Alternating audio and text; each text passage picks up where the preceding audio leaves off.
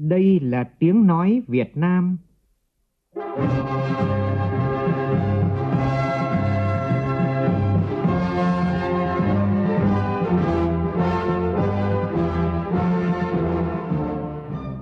là tiếng nói Việt Nam, phát thanh từ Hà Nội, thủ đô nước Cộng hòa xã hội chủ nghĩa Việt Nam.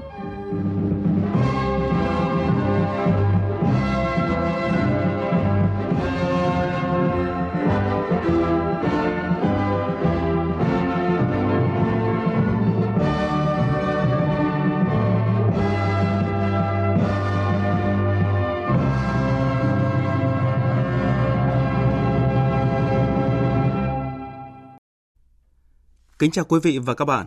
Mời quý vị và các bạn nghe chương trình Thời sự sáng của Đài Tiếng Nói Việt Nam. Hôm nay thứ Tư ngày mùng 10 tháng 8 năm 2022, tức ngày 13 tháng 7 năm nhâm dần. Chương trình có những nội dung chính sau đây.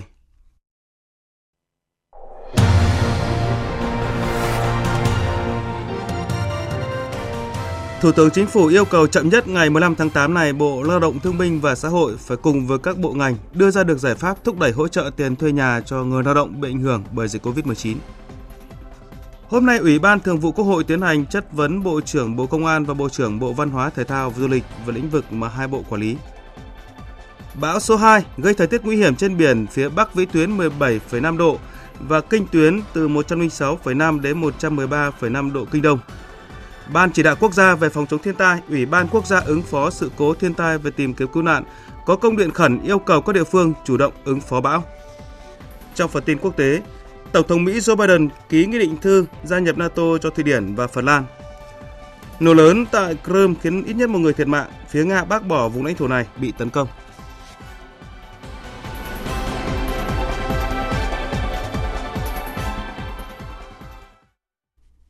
Bây giờ là tin chi tiết.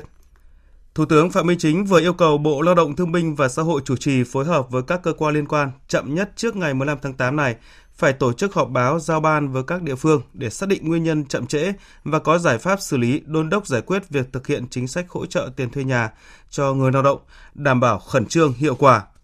Tính đến đầu tháng 8, các địa phương mới duyệt hồ sơ cho hơn 17.000 doanh nghiệp với 1 triệu 200.000 lao động, tương đương 1 phần 3 tổng số hồ sơ và hiện vẫn còn tới 29 địa phương chưa giải ngân, trong khi chỉ còn vài ngày nữa là hạn cuối cùng nộp hồ sơ nhận hỗ trợ là ngày 15 tháng 8. Phiên chất vấn và trả lời chất vấn tại phiên họp lần thứ 14 của Ủy ban Thường vụ Quốc hội diễn ra cả ngày hôm nay với phần trả lời của Bộ trưởng Bộ Công an Tô Lâm và Bộ trưởng Bộ Văn hóa, Thể thao và Du lịch Nguyễn Văn Hùng. Phóng viên Lại Hoa ghi nhận ý kiến một số cử tri và đại biểu Quốc hội trước phiên chất vấn.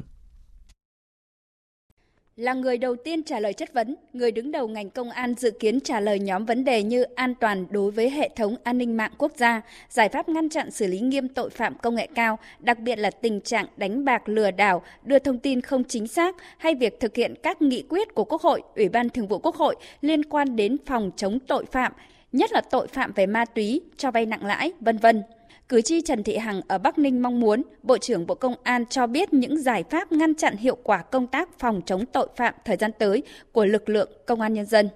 Thì Bộ trưởng cũng hay nhắc là loại tội phạm về ma túy, nó là tội phạm của các loại tội phạm. Chúng ta thấy rằng là cũng đã tiến hành bắt giữ được khối lượng nó cũng rất là khủng. Với cái loại tội phạm nguy hiểm này thì Bộ tiếp tục có những cái giải pháp như thế nào để mà phòng ngừa ngăn chặn nó.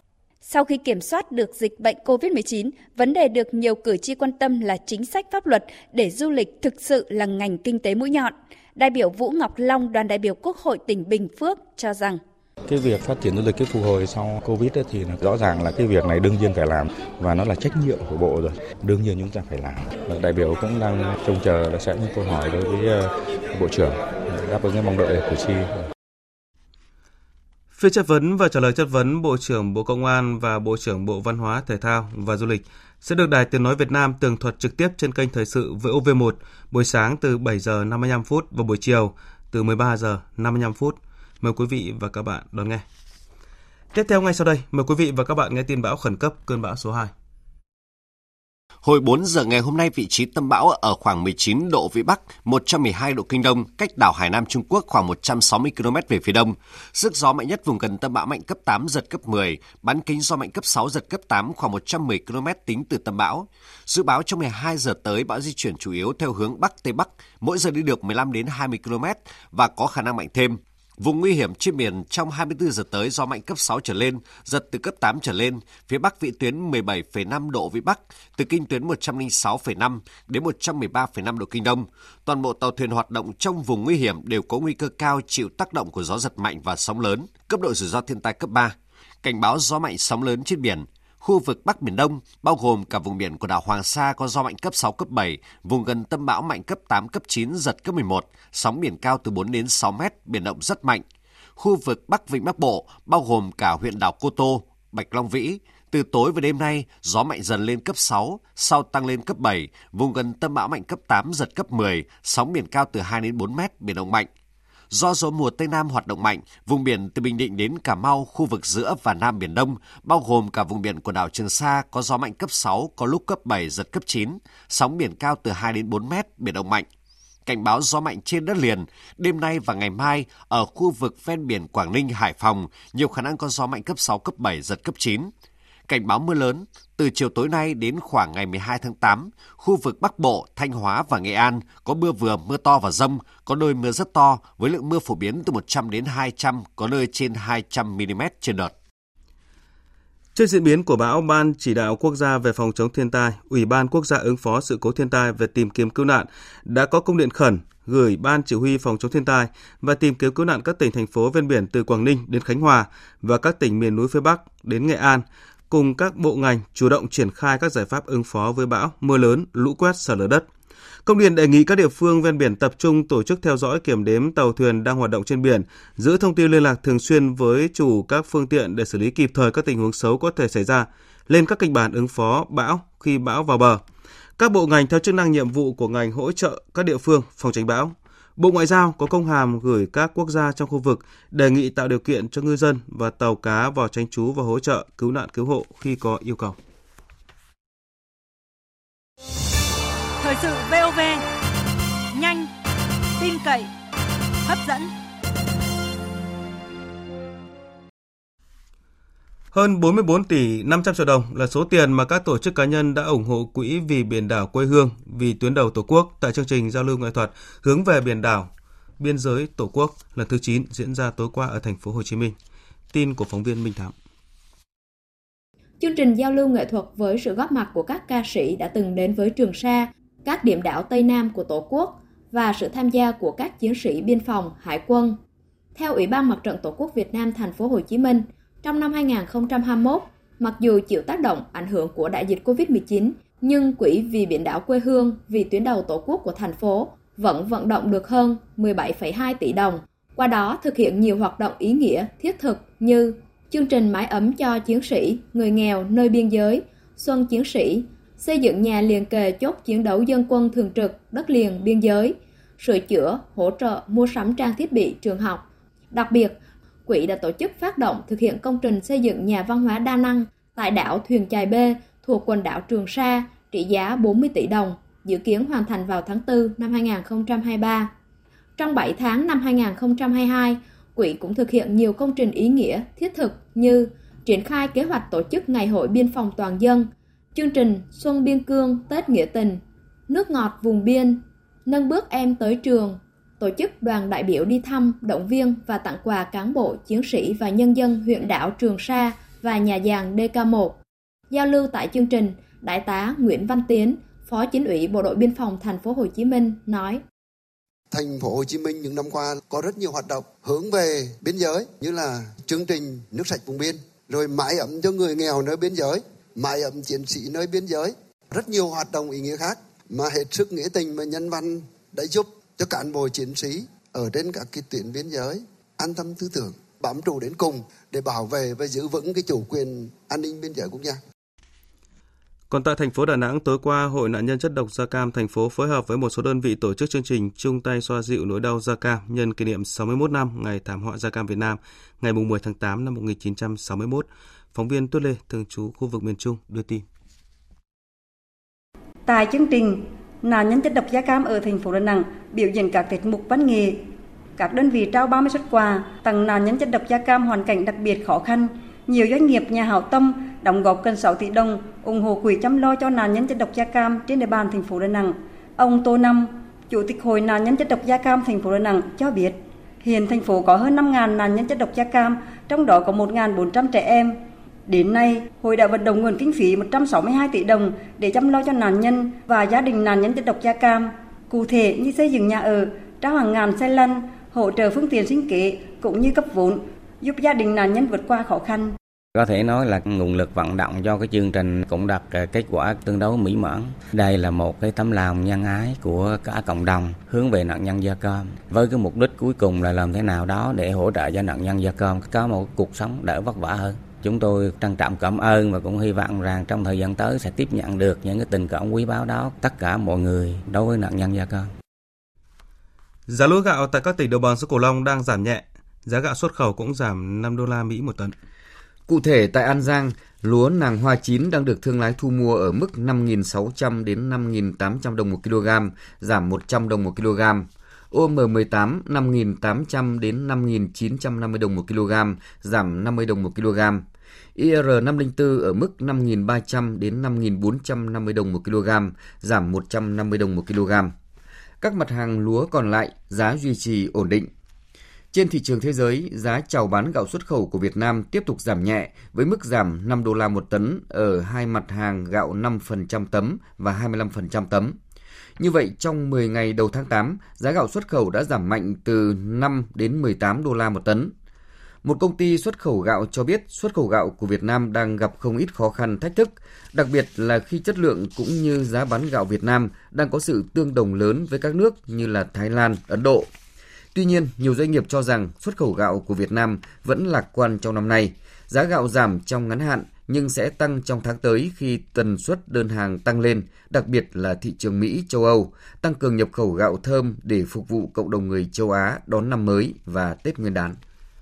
Ủy ban nhân dân thành phố Hồ Chí Minh vừa ban hành quyết định về giao nhiệm vụ chuẩn bị dự án đầu tư xây dựng đường vành đai 4 thành phố Hồ Chí Minh đoạn qua sông Sài Gòn, kênh Thầy Cai,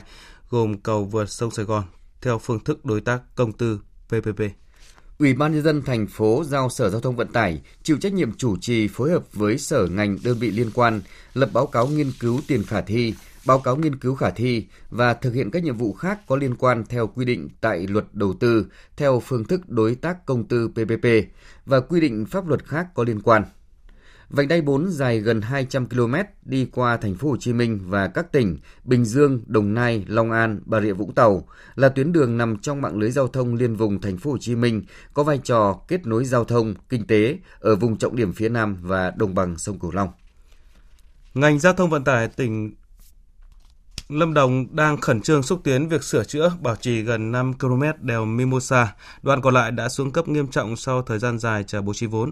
Đây là cửa ngõ chính ra vào thành phố Đà Lạt dài gần 11 km và cũng là tuyến đường dành cho các loại xe tải có tải trọng trên 1,5 tấn lưu thông nhằm giảm áp lực đèo Bren. Tin của phóng viên Quang Sáng, thường trú khu vực Tây Nguyên. Theo ông Trương Hữu Hiệp, Giám đốc Sở Giao thông Vận tải Lâm Đồng, nguyên nhân khiến gần 5 km tuyến đường đèo Mimosa chậm duy tu, sửa chữa do trùng lắp với phạm vi đầu tư của dự án cải tạo, nâng cấp toàn tuyến qua đèo Mimosa và một số công trình khác trên quốc lộ 20 đoạn qua tỉnh Lâm Đồng đã được Bộ Giao thông Vận tải thực hiện đầu tư theo kế hoạch đầu tư công giai đoạn 2021-2025 với tổng kinh phí gần 450 tỷ đồng. Hiện nguồn vốn sửa chữa gần 5 km đoạn còn lại của đèo Mimosa đã được Bộ Giao thông Vận tải bố trí. Tỉnh Lâm Đồng sẽ khẩn trương thi công và dự kiến hoàn thành vào tháng 11 tới. Đèo gia hiện nay có hai cái dự án, một dự án là bảo trì để đảm bảo giao thông và một cái dự án là đầu tư nâng cấp. Bộ Giao thông bố trí vốn cho Sở Giao thông bảo trì được 5 cây số 94 do cái vốn nó không đủ còn lại là 4 cây số 8 tổng cục và bộ giao thông thì thống nhất bố trí vốn tiếp đây là cái dự án bảo trì để mà đầu tư hoàn thiện chúng tôi đang làm hoàn thiện hồ sơ sẽ khởi công và dự kiến là sẽ hoàn thành trong tháng 11 Thưa quý vị, thời gian gần đây, Viện Sức khỏe Tâm thần Bệnh viện Bạch Mai tiếp nhận ngày càng nhiều bệnh nhân là thanh thiếu niên bị rối loạn tâm thần do sử dụng và lạm dụng các chất nicotine trong thuốc lá điện tử, uống rượu, hút cần sa, bóng cười và các loại ma túy tổng hợp khác. Có trường hợp thanh thiếu niên chi từ 5 đến 7 triệu đồng một ngày để hút bóng cười hoặc cần sa và phải nhập viện tới 3 lần. Phóng viên Văn Hải thông tin.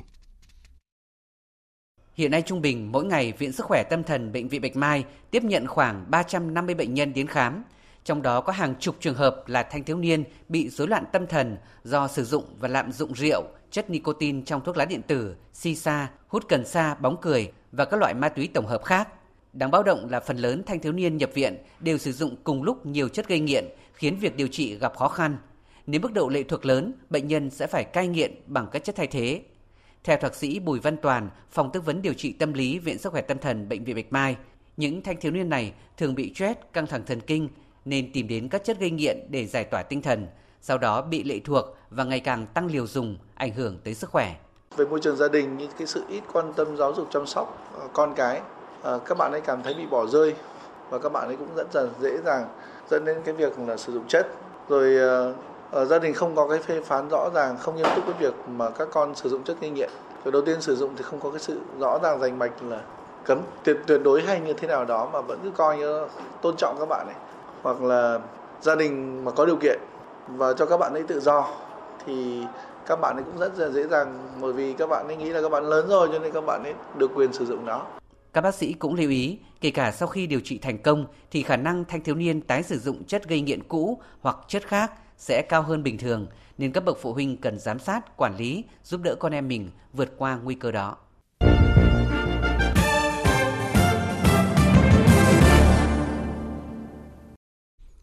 Chuyển sang phần tin quốc tế, Tổng thống Mỹ Joe Biden đã ký các nghị định thư gia nhập NATO cho Thụy Điển và Phần Lan. Tin của phóng viên Phạm Huân, thường trú tại Mỹ. Việc Tổng thống Biden ký các nghị định trên là bước cuối cùng của Mỹ trong quá trình phê chuẩn đơn xin gia nhập NATO của Phần Lan và Thụy Điển. Phát biểu tại lễ ký, Tổng thống Biden cho biết Mỹ là đồng minh thứ 23 phê chuẩn đơn xin gia nhập NATO của hai quốc gia trên – Thụy Điển và Phần Lan có các thể chế dân chủ mạnh, quân đội mạnh, kinh tế minh bạch và mạnh. Các nước này sẽ đáp ứng được yêu cầu của các nước thành viên NATO.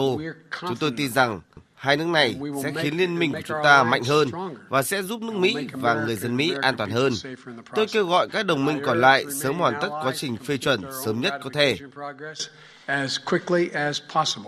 Thượng viện Mỹ tuần trước đã phê chuẩn việc Phần Lan và Thụy Điển gia nhập NATO với tỷ lệ 95 phiếu thuận và một phiếu chống. Thụy Điển và Phần Lan nộp đơn xin gia nhập NATO ngày 18 tháng 5, nhưng quá trình thông qua đã bị Thổ Nhĩ Kỳ cản trở. Tuy nhiên, các bên sau đó đã ký biên bản ghi nhớ về việc kết nạp hai nước này vào NATO. Hôm 30 tháng 6, 30 quốc gia thành viên NATO đã ký nghị định thư gia nhập với Phần Lan và Thụy Điển, đồng ý về nguyên tắc sẽ kết nạp hai nước này vào liên minh một khi Quốc hội 30 nước phê chuẩn.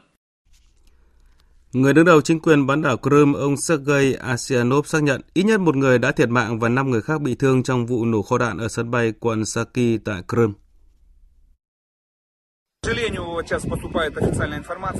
Bây giờ chúng tôi đã nhận được bản cập nhật thông tin chính thức. Thật không may đã có một người thiệt mạng. Sự trợ giúp của Bộ Quốc phòng đang được cung cấp một cách đầy đủ. Mọi thứ đã được kiểm soát. Chúng tôi đã sơ tán cư dân của các tòa nhà gần sân bay và đã đánh giá mức độ thiệt hại tại chỗ.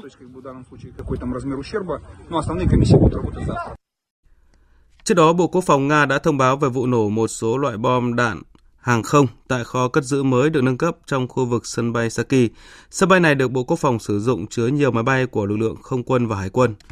Bộ Quốc phòng Nga cũng khẳng định không có bất kỳ cuộc tấn công nhằm vào sân bay và không có thiết bị hàng không nào bị hư hại sau vụ nổ.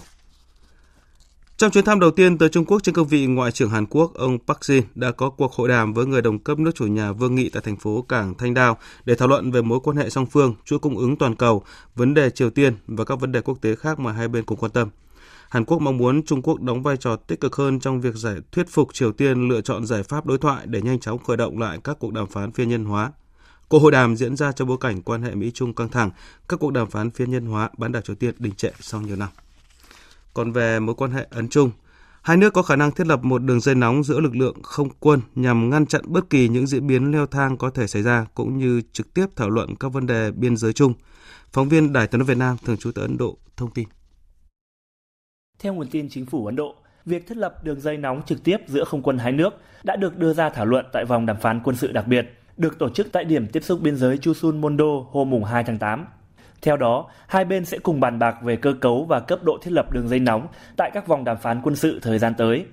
Phía Ấn Độ cho rằng điều này là cần thiết do các vấn đề liên quan đến máy bay chiến đấu có thể leo thang rất nhanh và dẫn đến một cuộc xung đột lớn. Các cuộc thảo luận giữa hai bên xung quanh vấn đề này diễn ra trong bối cảnh không quân Trung Quốc gần đây đã đẩy mạnh các hoạt động ở khu vực Đông Ladakh.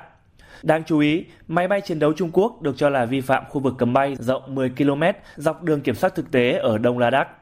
Trong cuộc đàm phán, Ấn Độ đã yêu cầu phía Trung Quốc tránh tiếp diễn các hoạt động mang tính khiêu khích tương tự. Nhằm đáp trả với các hoạt động khiêu khích của Trung Quốc, không quân Ấn Độ đã phản ứng theo hướng dẫn của Bộ Chỉ huy Không quân. Cùng với đó, lực lượng quân đội Ấn Độ cũng đang theo dõi chặt chẽ các hoạt động của Trung Quốc tại đường kiểm soát thực tế, gần các điểm xung đột ở khu vực Hồ Pangong và Hot Spring. Người Palestine từ bờ Tây sẽ có thể bay trên các chuyến bay đặc biệt từ sân bay quốc tế Ramon, Israel đến Thổ Nhĩ Kỳ. Thông tin được cơ quan quản lý sân bay Ramon đưa ra hôm qua và đây là bước đi mới nhất của Israel trong việc nới lỏng hạn chế kinh tế đối với người Palestine trong bối cảnh các cuộc đàm phán hòa bình giữa hai bên đình trệ trong nhiều năm. Trước đó, người Palestine thường đến Jordani để thực hiện các chuyến bay quốc tế. Tuy nhiên, những người Palestine tại giải Gaza sẽ không được phép đi trên những chuyến bay này. Dự kiến các chuyến bay chở người Palestine ở bờ Tây đến Thổ Nhĩ Kỳ sẽ được bắt đầu vào cuối tháng này với tần suất thử nghiệm là hai lần một tuần. Trong lúc này, căng thẳng giữa Israel và các lực lượng vũ trang ở khu vực Trung Đông vẫn gia tăng. Người đứng đầu nhóm vũ trang Hezbollah tại Liban, Said Hassan Nasrallah cảnh báo lực lượng này sẽ chống trả lại bất kỳ nỗ lực nào của Israel trong việc mở rộng mục tiêu tấn công nhằm vào các nhóm vũ trang Palestine tại Liban. Trong vài ngày qua, chúng tôi nghe được rằng Israel đang lên kế hoạch ám sát các thủ lĩnh của nhóm thanh chiến Hồi giáo Jihad, phong trào Hamas và các phe phái của Palestine tại nước ngoài, bao gồm tại Liban. Nhân ngày lễ Asura, chúng tôi muốn nói với kẻ thù rằng bất kỳ cuộc tấn công nào nhằm vào Liban sẽ không thể không có phản ứng và sự đáp trả. Tiếp theo là tin thể thao.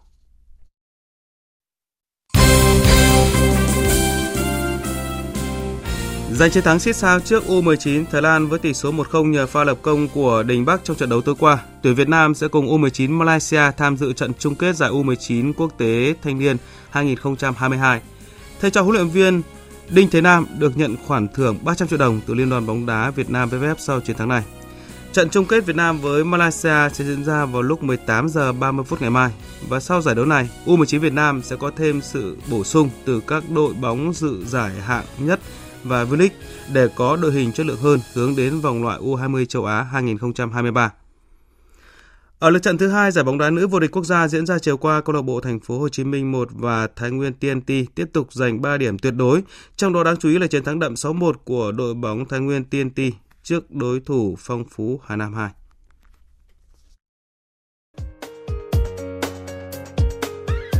Dự báo thời tiết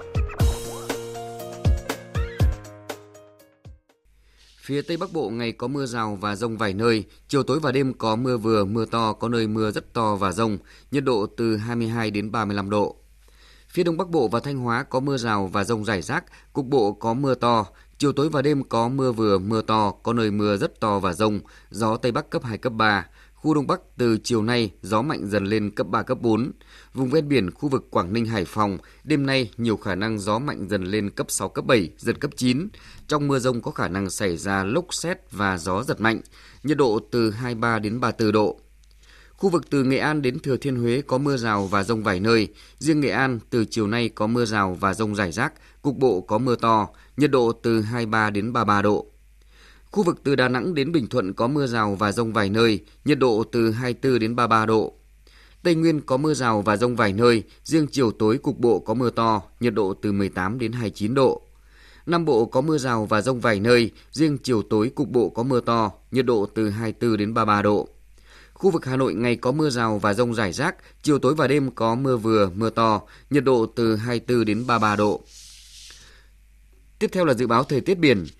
Vịnh Bắc Bộ có mưa rào và rông, từ tối và đêm nay có mưa bão, tầm nhìn xa từ 4 đến 10 km, giảm từ 2 đến 4 km trong mưa bão, gió Bắc đến Tây Bắc cấp 4, cấp 5. Từ tối và đêm nay, gió mạnh dần lên cấp 6, sau tăng lên cấp 7, vùng gần tâm bão mạnh cấp 8, giật cấp 10, biển động mạnh. Vùng biển từ Quảng Trị đến Quảng Ngãi, vùng biển từ Bình Định đến Ninh Thuận có mưa rào rải rác và có nơi có rông, tầm nhìn xa trên 10 km, giảm xuống 4 đến 10 km trong mưa. gió Tây Nam cấp 6, có lúc cấp 7, giật cấp 9, biển động mạnh. Vùng biển từ Bình Thuận đến Cà Mau có mưa rào và rông rải rác, tầm nhìn xa trên 10 km, giảm xuống 4 đến 10 km trong mưa, gió Tây Nam cấp 6, có lúc cấp 7, giật cấp 9, biển động mạnh.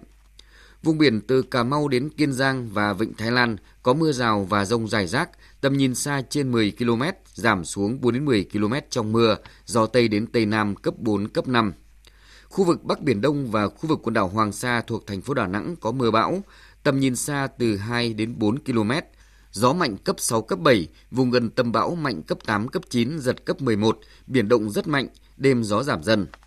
Khu vực giữa và Nam Biển Đông và khu vực quần đảo Trường Sa thuộc tỉnh Khánh Hòa có mưa rào và rông rải rác, tầm nhìn xa trên 10 km, giảm xuống 4 đến 10 km trong mưa, gió Tây Nam cấp 6, có lúc cấp 7, giật cấp 9, biển động mạnh. Vừa rồi là phần tin dự báo thời tiết. Ít phút còn lại của chương trình, chúng tôi tóm lược một số tin chính vừa phát.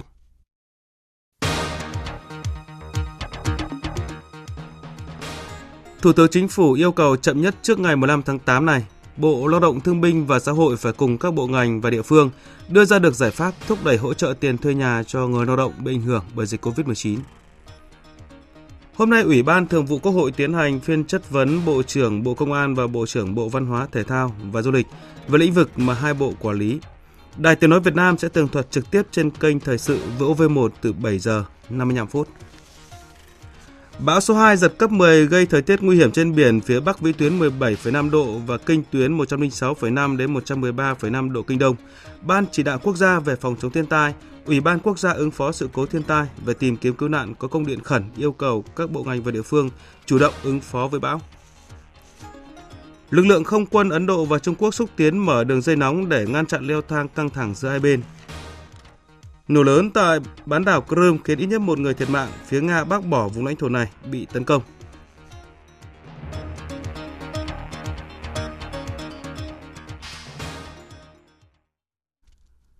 Phần tóm lược những tin chính vừa phát cũng đã kết thúc chương trình Thời sự sáng của Đài Tiếng Nói Việt Nam. Chương trình do các biên tập viên Thanh Trường Xuân Ninh biên soạn và thực hiện với sự tham gia của phát thanh viên Hoàng Sang, kỹ thuật viên Uông Hoa, chịu trách nhiệm nội dung Nguyễn Thị Tuyết Mai.